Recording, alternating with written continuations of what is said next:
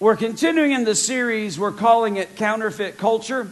And maybe you haven't been here from the beginning, but this is like the fourth or fifth message. They've not all been consecutively. We, we, gave like the first message way back in February, I think it was, where we talked about the culture of the kingdom. We laid out kingdom culture. And in the kingdom, there's righteousness, peace, and joy in the Holy Ghost, right? In the kingdom, seek first the kingdom of God, and all of these things will be added unto you. Well, that's the kingdom culture.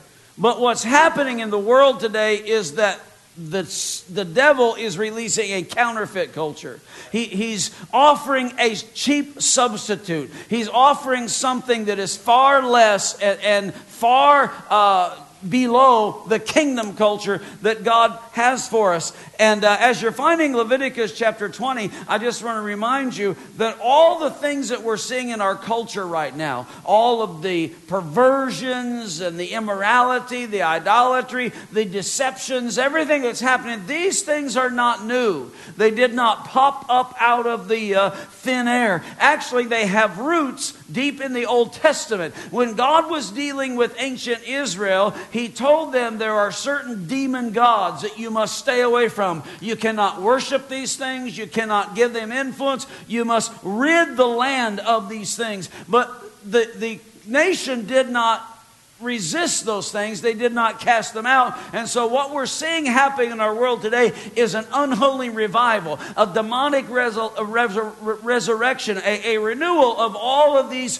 things of darkness. That's why on the screen we have that tagline different time, different culture, but same enemy, same tactics. Now, in Deuteronomy 32 17, it's like the key verse of the series. It says this They sacrificed to demons that were no gods to gods they had never known, to new gods that had come recently, whom your fathers had never dreaded. The gods that came were these false demon gods. The Hebrew word is the word shadim. It means to violently lay waste, to devastate. The Greek Septuagint translation of the Hebrew Old Testament uses the word daemon or devil. False gods that point to demonic spirits, demons and devils, powers and principalities of, of darkness that originated back in the Old Testament times in the Canaanites and the Ammonites and some of those people. Israel should have destroyed their influence.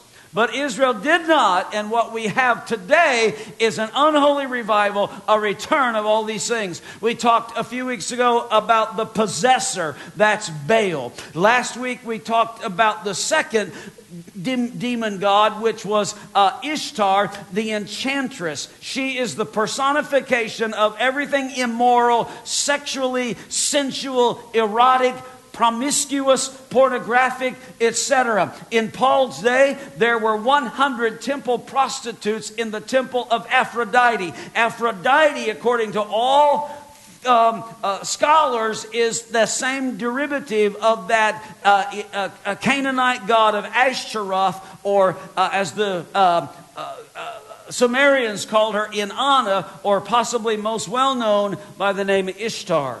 So today we look at the third member of the dark, unholy trinity. I know you probably thought I forgot. Leviticus chapter 20. The Lord, Leviticus 20.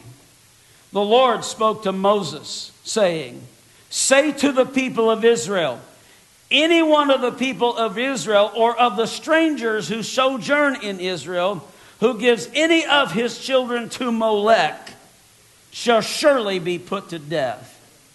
The people of the land shall stone him with stones. I myself will set my face against that man how many know it's a bad thing if God sets his face against you? You do not want Almighty God to set his face against you. America does not want Almighty God to set his face against us. And God says, if you do not cut off the influence of the people that worship Molech, I myself will set my face against you and will cut him off from among his people because he has given one of his children to Molech to make my sanctuary unclean and to profane my holy name. And if the people of the land do at all close their eyes to that man, when he gives one of his children to Molech, and do not put him to death, then I will set my face against that man and against his clan and will cut them off from among their people, him and all who follow him in whoring after Molech. So, this is the third demon god. This is the third of the unholy trinity. This is the third demon. This is the third Sheddim. This is the one that in 1 Kings chapter 11 verse 7 it says that Solomon, when Israel fell away from God, when Solomon became a, a poor leader, when he fell from his devotion to God, he built sanctuaries and high places and altars to many demon gods. And in 1 Kings 11 7 it says, Then Solomon, he built a high place for Chemosh, the abomination abomination of Moab, and for Molech, the abomination of the Ammonites on the mountain east of Jerusalem. This was in clear defiance to the first place that Molech is mentioned in the Bible, which is Leviticus 18:21, where God said, "You shall not give any of your children or offer them to Molech." and so profane the name of the Lord your God. And so Solomon allowed these altars to Molech to be established. He allowed the people to worship Molech. And I'm going to describe this for you, and it's going to get very serious in this room in a little while. The Israelites allowed this demon god to flourish, they allowed his demonic activity to, to increase. And, and God said, You have been charged to cut them off, to reduce their influence, and to cut off anyone that honors Molech. And if you do not, God's I will set my face against against the man that allows the worship of Molech to continue. Now, the righteous king Josiah when he tried to lead Israel back to God, when he tried to have a revival, he knew the first thing he had to do was destroy. He had to pull down these altars. He had to destroy the Asherah poles. He had to destroy the altars to Molech. And 2 Kings 23, verse 10 says, He defiled Topheth, which is in the valley of the son of Hinnom, that no one might burn his son or his daughter as an offering to Molech. Are you ready? Molech may very well be the darkest of the dark trinity, the most evil of all the demon gods that we're exposing. He was associated with the worst kind of sin, which was human sacrifice. And the most hideous kind of human sacrifice that can be imaginable the human sacrifice of children with the consent and the conscious decision of their parents. It's one of the few things that the Bible calls an abomination. How many know what an abomination is? An abomination is a thing that causes disgust or hatred. And there are some things, there's not a long list, that there's not, you know, hundreds of them, that there are a few things in this word that the Bible calls that is an abomination. That is something that disgusts, that is something that rouses the hatred and the disdain, the dishonor of God. And the Bible calls this worship to this demon god of Molech and the abomination of the Ammonites that was allowed to come to fruition in Israel. Molech was the name given to this God that could be translated king. Okay? Now, I want you to get this symbolism. I want you to see this from past weeks. Remember the names of the other demon gods? They're all symbolic. Baal was the first one. What was his name? Baal, what did it mean? It meant Lord. It meant owner or master. So we called him the possessor. Ishtar, she was defined as some by love, but was ultimately the perversion of true love, which originated in the heart of God between a man and a woman within the bonds of holy matrimony. So she took everything that God intended to be a blessing within the matrimony relationship and perverted it and twisted it and distorted it. So she's the author of everything immoral, everything sexual, everything sensual. How many were here for the message last week? If you were not here for the message last week, I encourage you, watch it on YouTube. I'm not asking you to do that so I get more likes or more looksins or anything like that. But you need to hear because I'm here to tell you, and I said it last week and I'll reiterate it today. If you want to know where the demonic delusion has come forth in our society, we've got this thing, they call it gender dysphoria. We've got this transgenderism. If you want to know where that stuff came from, I'll tell you exactly where it came from. It came from the pit of hell. It came from a demonic god by the name of Ishtar that was called Inanna. She was a demon god that was believed to have the ability to change genders, to change men to women and women to men. And the perversion and the demonic influence of that spirit is still alive and well in our world today. And it came straight from the pit of hell. This stuff didn't come from TikTok. I know a lot of people, oh, TikTok is the source. No, TikTok might be one of the voices, but they're not the source. National Education Association is not the source. They might be one of the participants, and they might be responsible for promoting the delusion. Higher schools of education, Harvard and Yale, they didn't dream this stuff up. They're promoting it. They're creating systems where this demonic delusion is being guarded and distributed, but they didn't originate it. Man is not capable of dreaming up stuff this demonic and evil. It came straight from the pit of hell, from this demon god that we exposed last Sunday as Ishtar. But today we're talking about the darkest of the three demon gods. Baal was the possessor, Ishtar was the enchantress, Molech which means king. And my question is what kind of king would exert such control over his subjects that they would murder their own children? So we'll call him the destroyer.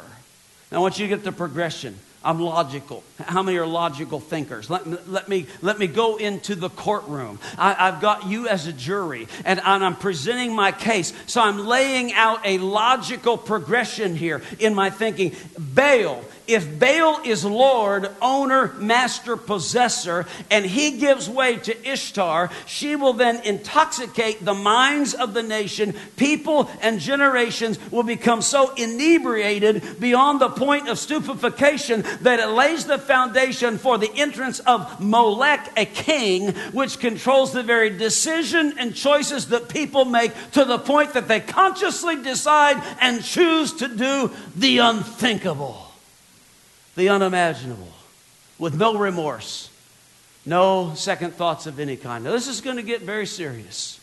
And I don't make any apologies for it, but there might be an appropriate warning for you to just prepare yourself. Here's the first picture. This is a picture of Molech. This is a bronze idol, a, a demon god that was worshiped among the Ammonites in the Old Testament that was allowed to flourish in the land of Israel. Here's another picture. And this is a drawing, but it illustrates the Israelites participating in such an atrocity that they would take their own children and they would place their children in the hands of this Molech, this demon god of the Ammonites. And this third picture is probably the strongest of all because it shows the hands of this bronze demon god holding a little child. Technically, what I really understand is the, the hands of this demon god were, were shaped or cupped a little more like this, not exactly like that picture. Uh, it was cupped out of bronze into like a bowl, and, and the bowl would be filled with water. And the people in this demonic worship would bring their children and they would place them in the hands, in the pool of water, in the cupped hands of this demon god. And then, and I'm telling you what right now, you can't preach something like this without weeping in your office when you study and learn all this stuff.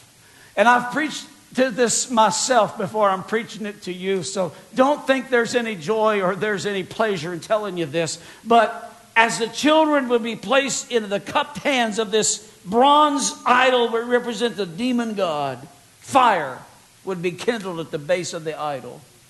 And temperature would begin to rise slowly and gradually. So gradually that the children wouldn't even notice it. And then when it got so hot that they finally realized what was happening, in intense pain and agony, they would begin to cry out. And the servants of Molech would be strategically positioned around the base of the statue close to the parents. And they would begin to play loud music. And they would continue to beat drums with a musical cadence. And the loud music and the pounding of the drums would drown out the sounds of travail coming from their own children that were perishing.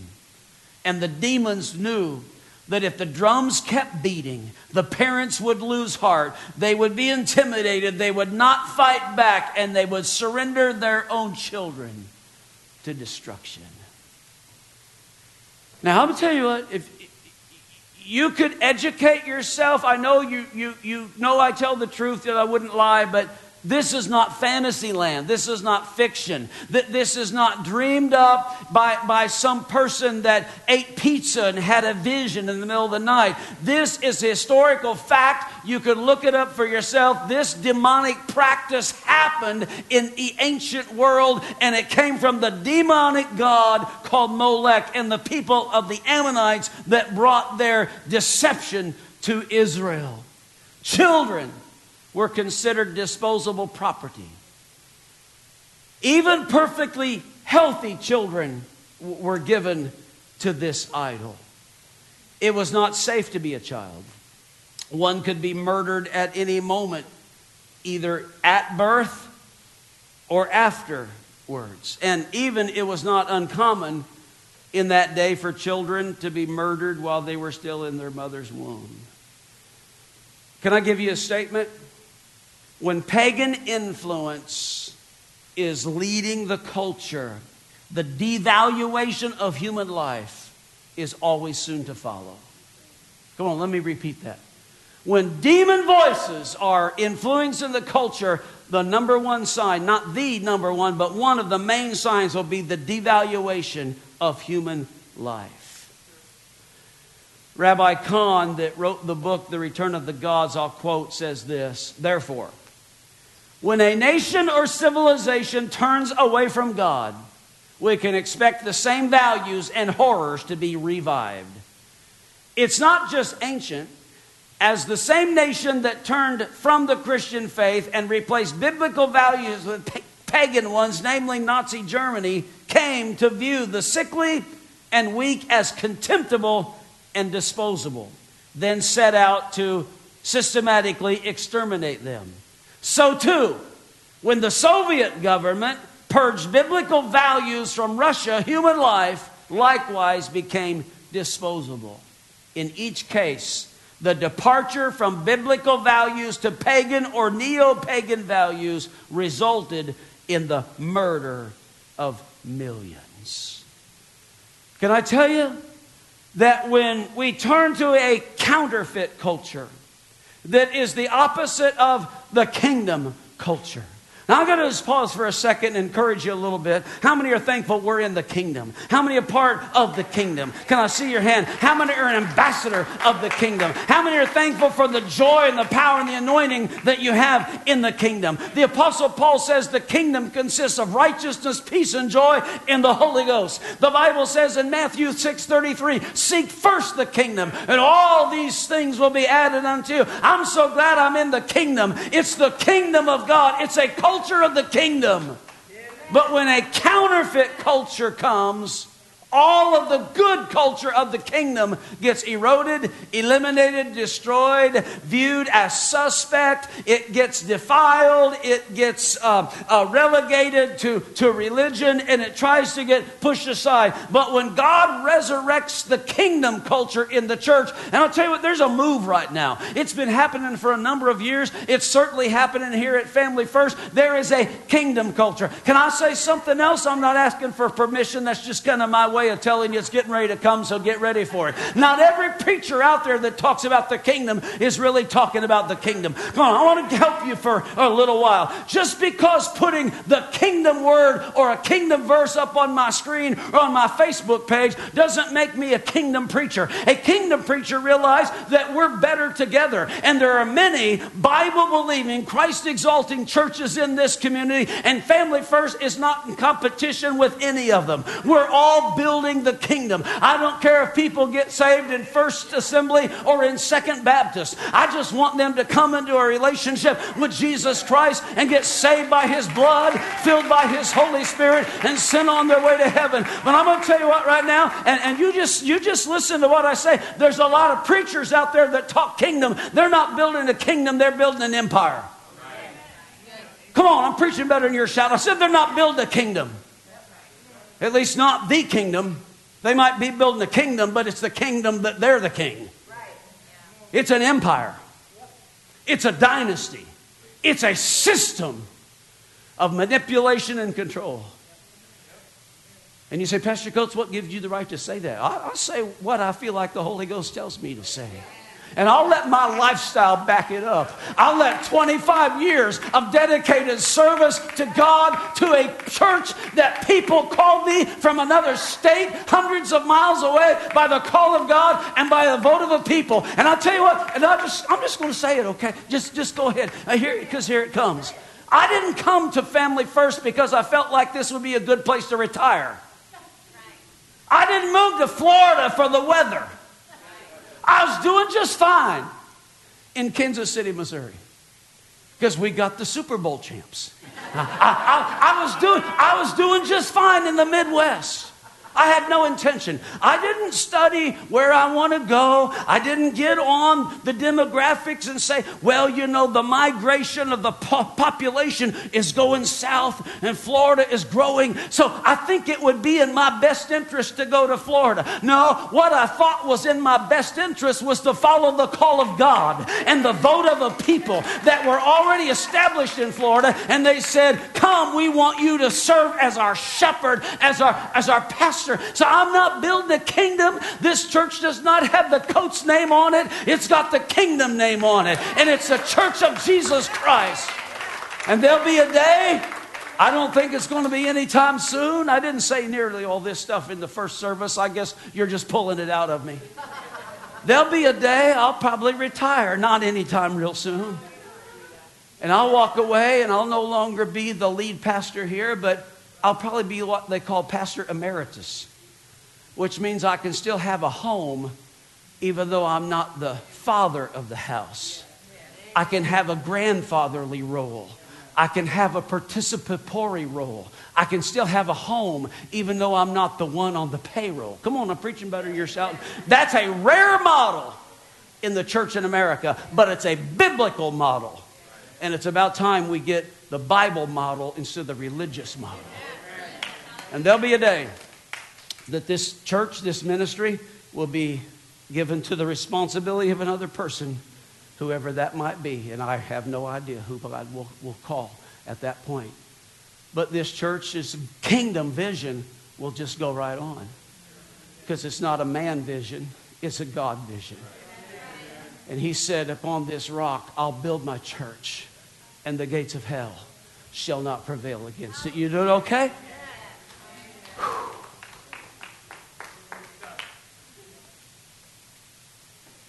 You see, Jesus said, Matthew 4 17, repent, for the kingdom of heaven is what? At hand. Now, I know we normally think that just means repent, stop sinning, you know, if, if you need to repent, then stop sinning, stop smoking and drinking and chewing and running around with the girls that do. You know, that's kind of the way I was taught when I was a teenager. You don't smoke, you don't drink, you don't chew, you don't run around with the girls that do. I knew all kinds of stuff that when I was a little teenager in my Pentecostal church, I knew everything we didn't do. I knew everything we didn't believe.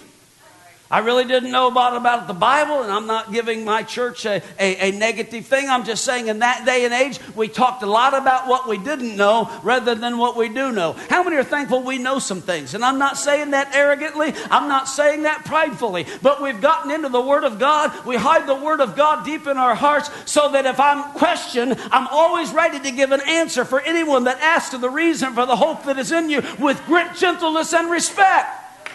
Why do you go to church? Because my parents told me to. What do you believe at your church? We don't believe in smoking, drinking, and chewing. I didn't say what you don't believe, I said, what do you believe? We need to raise up some people that know what they believe. I try my best to raise up people that know what they believe.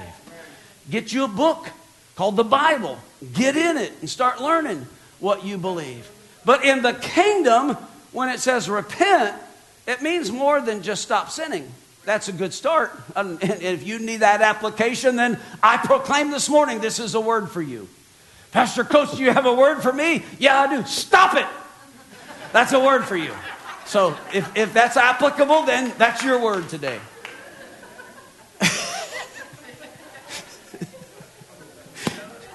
you guys are going to egg me on. I can see it coming. Hold up the order at Golden Corral. They're going to burn the biscuits because we're going to be late. But uh, repent means what? Change your mind.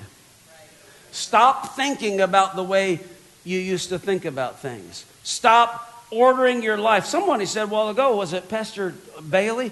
If you keep on doing the same thing, you're going to keep on getting the same results. That's the definition of an insanity. You've probably heard it doing the same thing over and over again, expecting different results. That's insanity. So Jesus said, if you want a kingdom culture, then stop thinking the way you've always thought.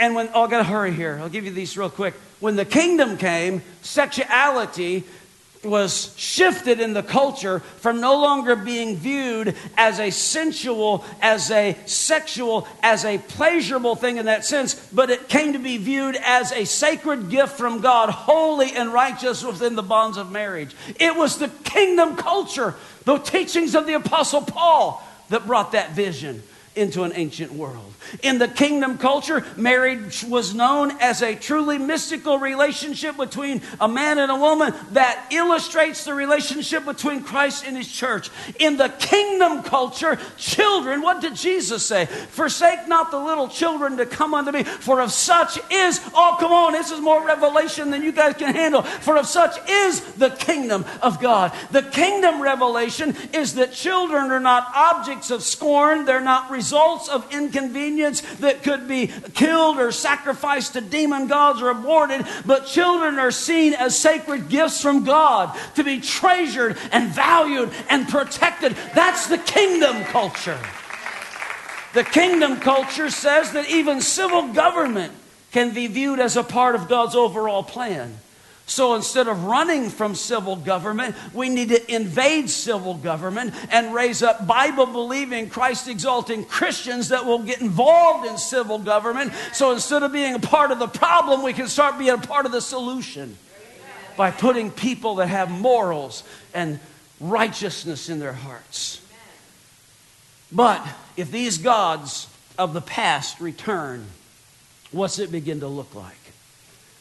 If Baal from the Old Testament return today? And that's a hypothetical question. That's what we call a, a, rhetorical question. My question, if these gods return, my question is to make the point that, guess what? They have returned. If Baal returned, the culture would begin to systematically expel God from every aspect of modern life. That process began 70 years ago or so in the 60s with the removal of prayers in school. If Ishtar returned, what would the culture look like?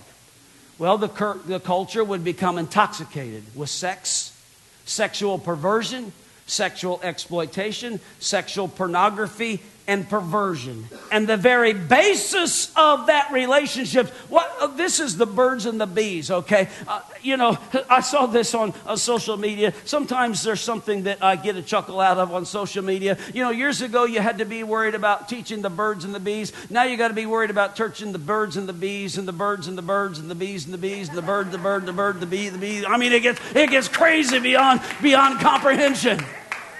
But what's the basis of it all? A, a man and a woman, two sexes, right?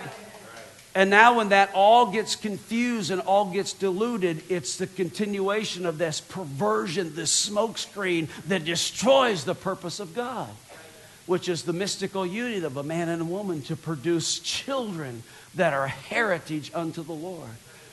So, what would it look like if Molech had a unholy resurrection? Well, it would begin to look like exactly the way it has looked. Since 1973, when Roe v. Wade became the law in the land, nearly 70 million abortions have taken place in the United States of America. 70 million children have been placed into the evil hands of a modern day Molech and sacrificed at the altar of convenience, pleasure, population control, family planning, or career preservation. Here's a couple statements. The price of sin in one generation often becomes the pain of the next generation. The compromise in one generation becomes the bondage of the next generation. And in the Word of God, in the Bible, the sanctity of human life could never have been more clear. All human life, children, the weak, the infirmed, the sick, the old, the less fortunate, the have nots, the unintelligent, the uh, ones that struggle, all are considered created in the image of God, persons of sacred worth and importance that Jesus would have shed his precious blood for one at a time because that's how much they mean to him. Can I digress for a moment?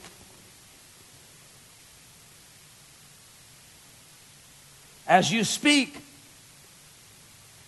a hundred billion failures disappear. Where you lost your life so that I could find it here. If you left the grave behind, then so will I. I can see your heart in everything you've done, every part designed in a work of art called love. If you gladly choose surrender, so will I. I can see your heart a billion different ways. Every precious one, a child you died to save. So, a hundred billion voices today will shout out that God is our hope. He's our source. He's our Redeemer.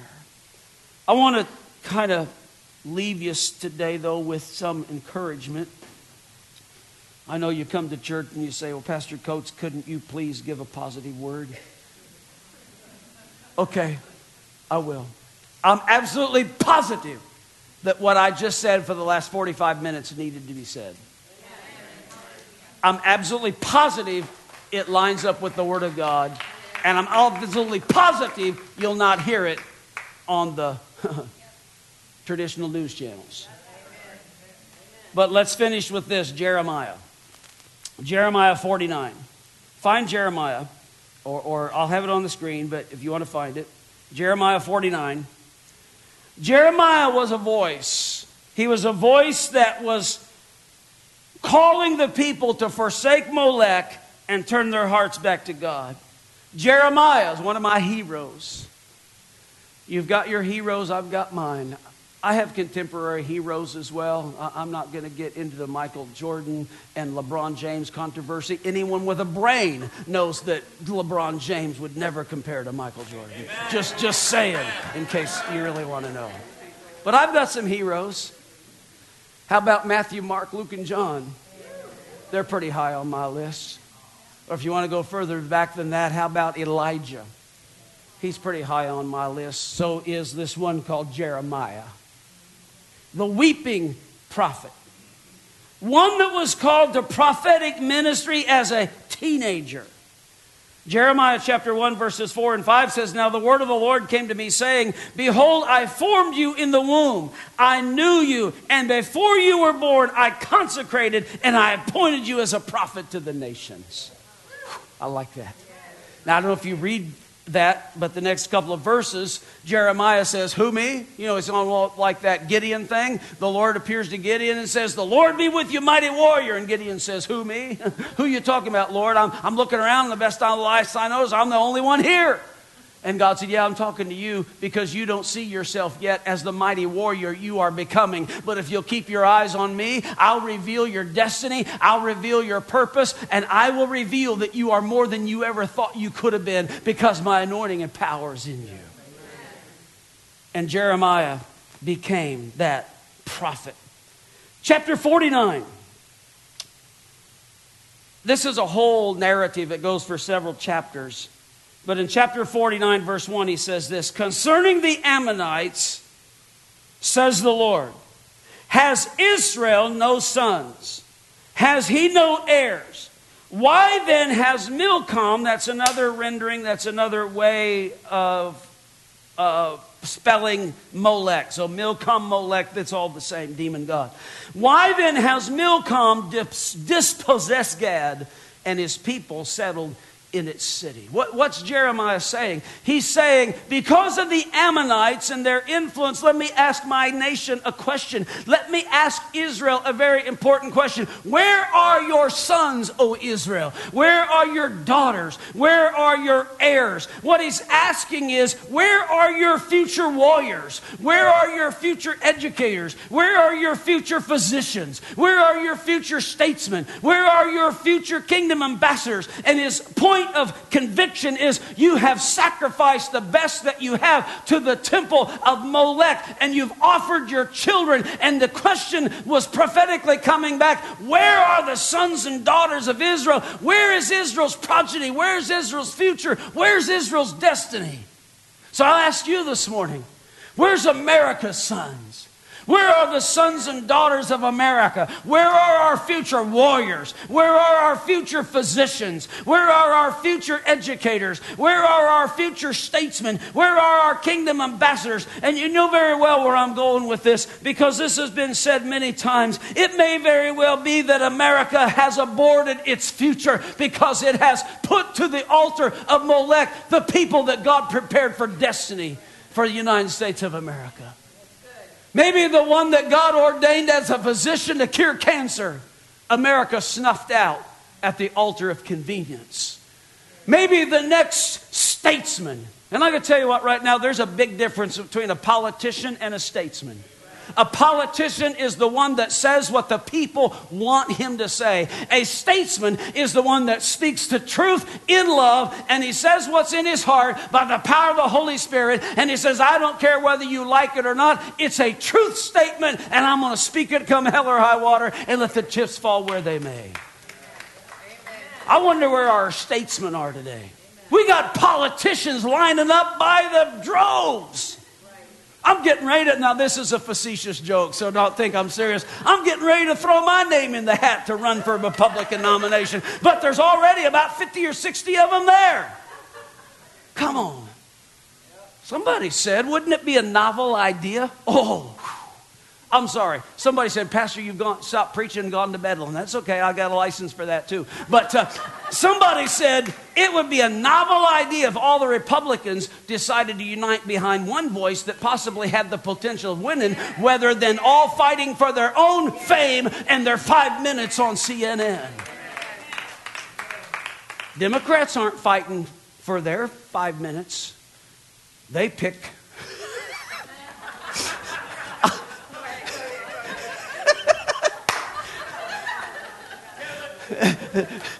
they pick their choice. And they prop him up on the stage. And they, they probably have uh, something there as a, a, a, post tied behind his back to keep him from falling over. I don't know. They probably have this, this digital conversion device inside of his mouth. So he, he's just mumbling, but it comes out and it kind of sounds like, no, I, am I'm gone. I, am sorry. It's, it's, it's just, the truth hurts. But anyway, okay. Where are, where's our destiny? Where's our future? And this thought came to me. And it's amazing when God gives you revelation in the middle of talking. I'm not the perfect at this. I don't do near like Pastor Cesar does. You ever notice Pastor Omar? He's preaching along and he says, Oh, okay, Lord, and he writes something down. I said, Man, I couldn't do that. I couldn't stop talking long enough to start writing. So I, I, I just keep talking. And, and if God gives it to me, I'm just going to get ahead and give it out now because I may forget about it by next week. So, so here it is. This came to me in the morning service. We may have aborted our future through abortion over the last 70 years in America. And if the Roe v. Wade thing stands up, and believe me, they're trying really hard, there's a word that they say to try to get that law codified so that the Congress could overrule the Supreme Court. Don't you dare think for a moment that they don't have tricks up their sleeve. I'm telling you, they have a game plan. And all we got is just a fantasy land. Go on, preaching better, you're shouting. So, where was I going with this? Okay.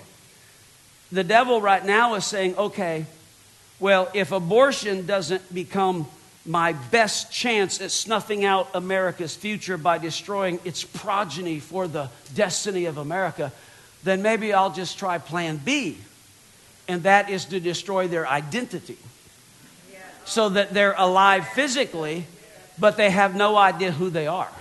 They don't know what they're created to be. They don't know who called them into the world. They, they don't know their future. They, they don't even know which bathroom to go into. They, they don't even know which plumbing parts God has given them. And, and, and we're going to confuse them. We're going to get them so misdirected and so confused that we'll, we'll just sit back and laugh because they won't have any destiny upon them because they're so confused over their identity. Now, I'm not mean spirited about that. And as you guys know, I've confessed right here in my sanctuary, and I'll confess it again today openly to you. I, am sorry that sometimes I get facetious and I realize sometimes I, I get emotional, but when you people laugh, you just keep bringing it out of me. So it's really not my fault. It's all your fault. But in all reality, I don't blame the kids. I blame the demonic delusion of people that know better that allowed that diabolical doctrines of demons to continue because they're doing it for political power and for influence over people and for their five minutes of fame on CNN. I think we ought to put this message on Facebook. It, actually, I guess it already is. Pastor Coats, I've got a word for you. Well, just call my number. 1 800, I really don't care. just, just dial me up. 1 800, who really cares? Is that the right amount of W H O? No, it's too many letters. I'll, I'll have to think of a better one, but. Aren't you glad uh, Jeremiah 49 does not end in verse 1? Are you there? What's verse 2 say? Behold, the days are coming, declares the Lord when I will cause the battle cry to be heard against Rabbah of the Ammonites, and it shall become a desolate mound, and its villages shall be burned with fire. Then Israel shall dispossess those who dispossessed him, says the Lord. God says there will be time in Israel where those that tried to destroy Israel will be destroyed by Israel himself. God says to the church in the United States of America, there will be a day, declares the Lord, when the battle cry shall be heard against the the demons of Washington, and it shall be a desolate mound, and its villages shall be with fire, and then the church of the Lord Jesus Christ shall dispossess those who dispossessed him, says the name of the Lord God. If you look a little bit further, Jeremiah 51 1 says, Thus says the Lord, Behold, I will stir up the spirit of a destroyer against Babylon. God will stir up a spirit of destroyer against the destroyer. God will stir up the spirit of the church, and there'll be a spirit of destruction of everything that I know that something needs to be built up. I know some things need to be uh, raised up. I think that some things need to be healed, but some things need to be destroyed. And God says, I will stir up the spirit of a destroyer that will come against the destroyer. And here's my final words for you today. Pastor Meredith, if you ought to come on up. How's the church going to stand up in this hour? I think there's a lot of ways to stand up. I think we need to stand up. I think we need to speak up. I think we need to vote up. Is there anybody else besides me and my wife that are not looking forward to the next 18 months of continual political manipulation that's going to be flooding our airways? Can I tell you how you know a politician is lying? Because his lips are moving. If his lips are moving, he's lying. Now, I think God needs to raise up statesmen instead of politicians because they speak the truth regardless of what it is that people say or believe. But it's already started. Are you seeing it? It's all there now, full speed ahead. Next 18 months nothing but lies, manipulation, twisting of narratives for a certain audience to create a certain system of ideology. And in the meantime, if we're not careful, we just sit back and, and listen and soak it all in and don't have the wisdom of anything to be able to see through it all. Don't listen to everything you say here. Sometimes, I've said this in a different context. You've heard me teach this. Sometimes you got to look beyond the facts and find the truth. Now, I've taught that in this respect.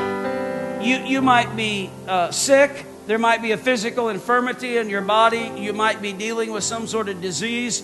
Um, but sometimes you got to look beyond the facts and find the truth. Now, I've never asked you to ever be God's liar. I've never promoted that Christians should have this denying reality mentality where if you say to someone that's going through an obvious physical infirmity, you say to them, Oh, I'm so sorry that you've been diagnosed with this, but I'm praying for you. And I believe, and, and here's the response sometimes you get from that super spiritual, over the top religious crowd Who, me? Oh, no, I'm not sick. I'm fit as a fiddle. I'm too blessed to be stressed. And I'm thinking, Come on, man. You just got a diagnosis from the doctor that you have an incurable disease.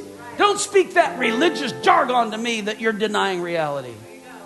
But sometimes you got to do this you got to look beyond the facts and find the truth. The facts are the doctor gave me a diagnosis. He's a good doctor, and to the best of his understanding, it's an accurate diagnosis. But beyond the facts, there's the truth. The truth is, God is my great physician. He's my healer. He's my restorer. He's the way maker. He's the miracle worker. He will do exceedingly abundantly beyond anything I can ask because I don't get my eyes from the facts, I get my spirit from the truth. Same thing in this political realm. I'm not telling you that a lot of this stuff that's coming out is not true. I don't know if it's all true or not. Who really knows? But I will tell you this beyond all of it, you got to find the truth. And the truth is, the next person that leads America will be the person that the church either gets involved and initiates and activates into that position or be the person that the church allows to take that position of leadership because we sat back on our blessed assurance and didn't do anything. Just like in years past, when this is statistic, I think it's accurate. I'll have to check it to make sure, but I believe it's accurate that in the last presidential election, only 40% of evangelical Christians turned out to the polls and voted. 40%. Only 40 of you in this room. Oh, I was too busy that day. Well, it wasn't on my schedule that day. I had something else. I well, come on, man. Are you understanding what I'm saying? Let's be salt and light. Let's make some influence. And beyond just the voting and all of that, which is our duty as citizens, let's tackle this thing from a perspective of the prophetic. Let's get a hold of a promise like Jeremiah 49 2 that says, There will be a day, declares the word of the Lord, when the church will be the head and not the tail, above only and not beneath. The church will have influence in the nation. And I said this in the first service, and I'm going to close. Pastor Meredith, I'm promising. I'm shutting down right now. There'll be a day that the voice called the church that is being told to shut up, sit down, quiet down, get back in your building, go back on Sunday morning and keep singing your religious songs and preaching your religious messages. There'll be a day that that same culture says, Where is the church? Where is hope? Where is salvation? Where is deliverance? Because in the day of evil, when it comes, there'll be an ark of safety and that ark of safety, just like in Noah's day, is still floating. And then the people that ridiculed Noah, the people that made fun of him, the people that said he was off his, his uh, ever loving mind, they were the same people that were beating on the door, scratching the gopher wood, trying to get back into the ark because it was the only place of safety. I'll tell you what, this ark's still floating. The church of the Lord Jesus Christ, yeah, there's been a lot of things that have twisted and turned. I've been in the ministry all these years, and I, I, you know, a lot of things are different than the way they used to be. For Pete's sakes, we don't even sing out of the hymn book anymore. How worse can it get? We sing off the wall now. I'm being facetious. I'm getting really tired, sweetheart. Let's close this thing off. You and I are going out for Mexican food. In the, no, see, see I, I, that was what you called manipulation, but it didn't work. But this ship's still floating. This old gospel ship is still the way to get a person in right relationship with Jesus. Come on, stand your feet with me. I want to speak over you today. You couldn't preach like this in most churches. I know I keep giving false hopes of this coming to a close, but you couldn't preach like this in most churches. There wouldn't be liberty to preach like this in most churches, and the people in most churches wouldn't have the strength to understand what's being preached today. But Family First is different. I really believe that. I've given my life to that for all these years. There's a prophetic anointing and if you're in this house, you're a part of it. And you're a kingdom ambassador. So lift your hands across this room. And I want to declare over you hope and power and anointing that you will realize who you are. That the destiny that God has put on your life would be revealed. That you're the head and not the tail. You're above only and not beneath. God is raising you up. He is giving you influence. He's giving you the power. All the voices of negativity, you're too old. You're too young. You're not rich enough. You're not smart enough. You made too many mistakes. All of those are lies from the pit of hell. There's a spirit of the weeping prophet Jeremiah upon you, and you're crying out to the culture today Where is our destiny? Where is our future? Our future is in the children. And we must honor them and protect them and nurture them because they're the destiny of God's blessing. Because my seed is mighty on the earth, says the Lord. Hallelujah. Come on, give God a praise. Come on, give Him a praise. Hallelujah, hallelujah, hallelujah, hallelujah.